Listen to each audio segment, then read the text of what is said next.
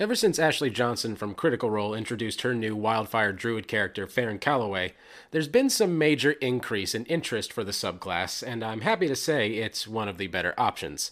So if you're interested in starting a forest fire, healing some folks, and have some destructive tendencies, here's a little depth on how they work. Before we get into this quick video, be sure to like and subscribe because we put out new episodes like this every week. And now onto the Wildfire Druid.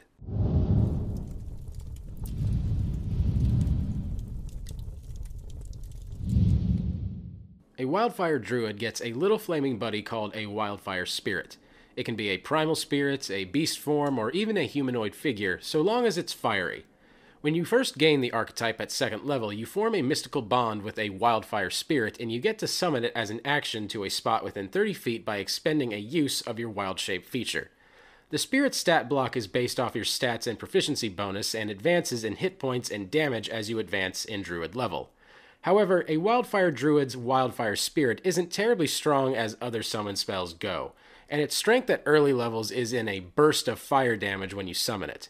Creatures other than you within 10 feet of your Wildfire Spirit when it's summoned take 2d6 fire damage, reflex save to have, and you can summon Wildfire Spirit up to 30 feet out. It can then keep popping up with bursts of fire damage using its fiery teleportation feature, making your fiery buddy a nice little source of damage output during levels 2 to 5. You'll want to change this strategy up once you hit 6th level though, as you can pick up an Enhanced Bond feature. Enhanced Bond adds 1d8 to the damage of fire spells you cast into any healing roll you make. Extra healing to healing spells and extra damage on things like Scorching Ray is absolutely incredible. The catch is that you only get these bonuses while your Wildfire Spirit is summoned. This creates a weird shifting core strategy for the Wildfire Druid. For levels 2 to 5, you'll want to use your Wildfire Spirit like a tiny sentient bomb, but once you hit 6th level, you should instead keep your Wildfire Spirit summoned constantly and do your best to keep the little flaming fellow safe. The explosion for summoning your Wildfire Spirit doesn't scale either, so I feel like this was an intentional progression in strategy the Wildfire Druid is meant to take. To round out the top end of the Wildfire Druid, we get Cauterized Flames at 10th level. This feature strangely causes spectral flames to linger on dead creatures upon death. Then, when something steps over the dead creature, you can cause those primal flames, the creature's soul, I suppose, to either heal the creature or do fire damage to them as a reaction. Again, the kicker here is that these flames only pop up if your wild spirit is nearby. Again, encouraging you to essentially have your wildfire spirit summoned and on you at all times. And finally, at 14th level, the wildfire druid gets the blazing revival feature that basically lets us pop back from zero with half health in exchange for our wildfire spirit getting snuffed out basically costing you another wild shape use. It's once per long rest, extremely good, and once again means you should have your Wildfire Spirit summoned at all times. With your class features, the Wildfire Druid can make a fair bid as a Blaster Caster.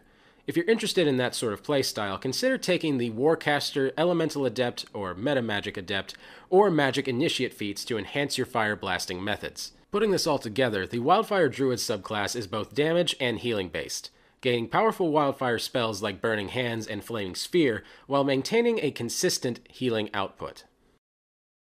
I know a lot of you probably think it's a weird choice that Fireball was removed from the original Unearthed Arcana version of this. However, I hope today's quick overview has shown you that the choice to do so has not hampered this Wildfire Druid's usefulness at all. I think my favorite Wildfire Druid I've run into in my travels was my friend's Lizardfolk character, Xysis it seemed perfectly made for my friend's playstyle, and I'm kind of just a big fan of lizard folk druids as a narrative concept. So, yeah, I really enjoyed that one. Thank you guys so much for watching this quick video. I really appreciate it. Be sure to like and subscribe because we put out new episodes every week.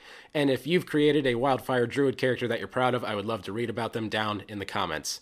Thanks again for watching. My name's Patrick Ferguson from Skull Splitter Dice, and until next time, farewell.